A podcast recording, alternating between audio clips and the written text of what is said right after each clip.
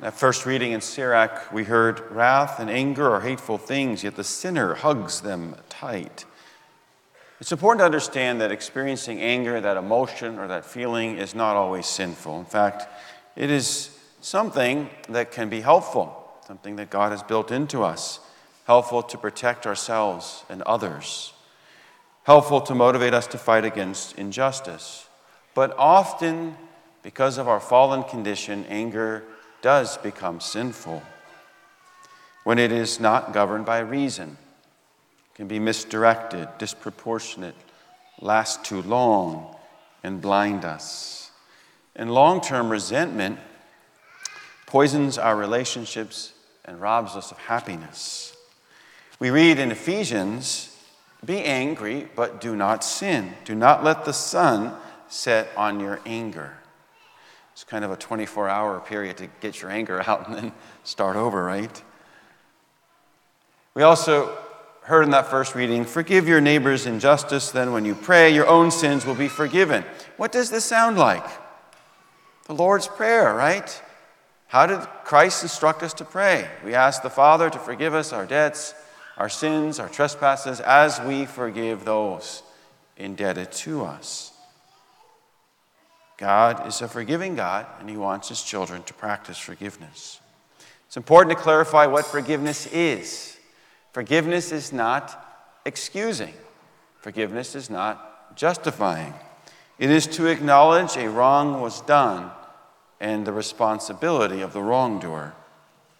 Forgiveness does not always mean reconciliation in the sense of reestablishing a close relationship.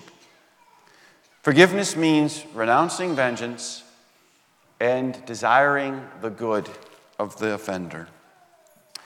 So Jesus tells a parable in which um, sin is represented as a debt. This is a common way that Jesus, that the Old Testament even refers to sin.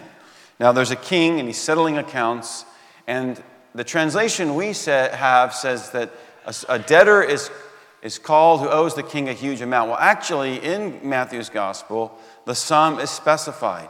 It is 10,000 talents. Now, a talent was about 100 pound. Without further specification, it would be of silver, could also be of gold. So, one talent would take a day laborer 20 years of work to earn. So, what is multiply that times 10,000, right? It's basically infinite. Okay, and so this servant begs for mercy, and the king has mercy and forgives the debt. But then he goes around and he finds a fellow servant who owes him a much smaller amount, actually, about four months of work. Actually, something that could be paid back. But this um, servant who had just received the forgiveness of his debt uh, has a hard heart and demands repayment of the debt from his fellow servant. And of course, when the king finds this out, the king is angry. Right? Now, comparing those two amounts, this is part of the reason I think maybe the parable doesn't have the effect it should on us. So, when I think of my sins, I don't think of my sins as being all that bad, you know, the, the 10,000 times 20 years of labor to pay them back, you know. But other people's sins against me, they're, they're really bad, right? And, but no, and it can be true, though. It can be true in the sense that you've experienced a harm which is really grievous and is not comparable to, to the sins that you've committed. Except that this, that because God is infinitely holy and good, right, our sins towards Him actually incur an infinite debt. Another reason the parable may not have the impact on us that it should is that we think that God forgiving our sins doesn't cost Him anything, you know? It's as if God has an infinite amount of money, and so if we owe him even a huge amount of money, he doesn't really cost him, doesn't make him worse off. Except when we really reflect on what it cost God to forgive our sins. What did it cost God to forgive our sins? Right? So, we know we're supposed to forgive, but it is hard. The power of our emotions seem to overwhelm our reason and will. We keep replaying the harm that is done to us, and something new triggers us again. Uh, one of the things that's helpful is to simply um, pronounce forgiveness in Jesus' name. Pray even when you don't have those feelings yet all sorted out, you know. So you can say, for example, this isn't true for my case, but you could say, In Jesus' name, I forgive my father for abandoning our family. And I ask you, God, to bless my father. Right? So even if your emotions aren't there yet, you can pray that way and even pray it aloud. There's power in that in the name of Jesus. There is a psychologist named Dr. Robert Enright who pioneered something called forgiveness therapy. And if you're struggling with a, um, something that's been very hard for you to forgive, I encourage you to, to read and work through his book called Forgiveness is a Choice.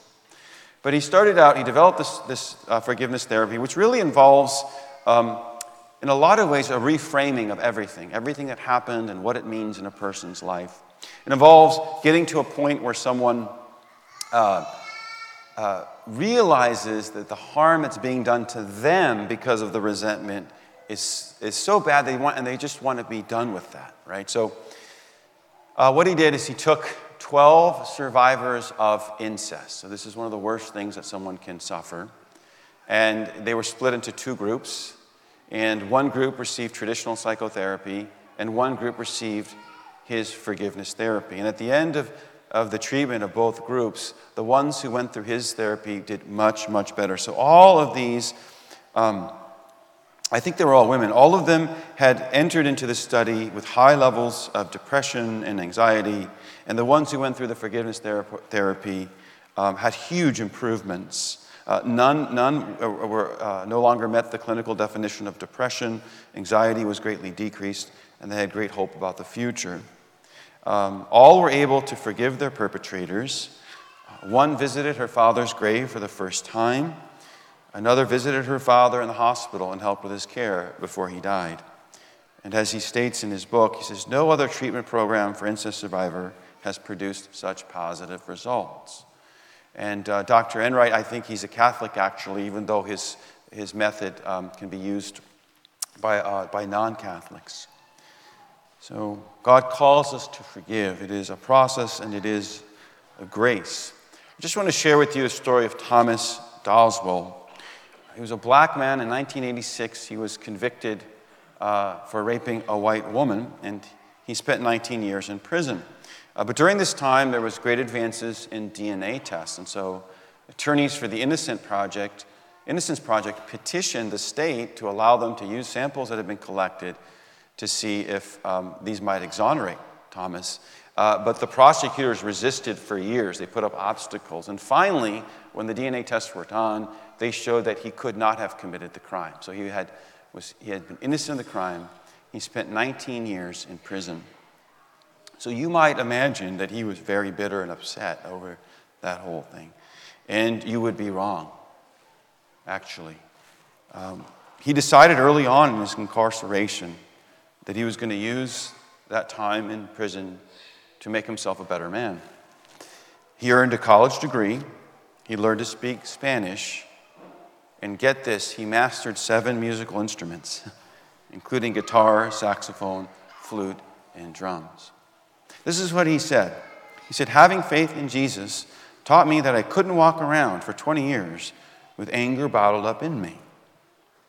He forgave everyone who was involved witnesses who had wrongly ID'd him, the uh, police officer that tainted the identification process, and the prosecutors who resisted the DNA test. See, people who forgive are truly free, no matter maybe what their external circumstances are, even if they're incarcerated. And Christ came so that we might experience the freedom of the sons and daughters of God.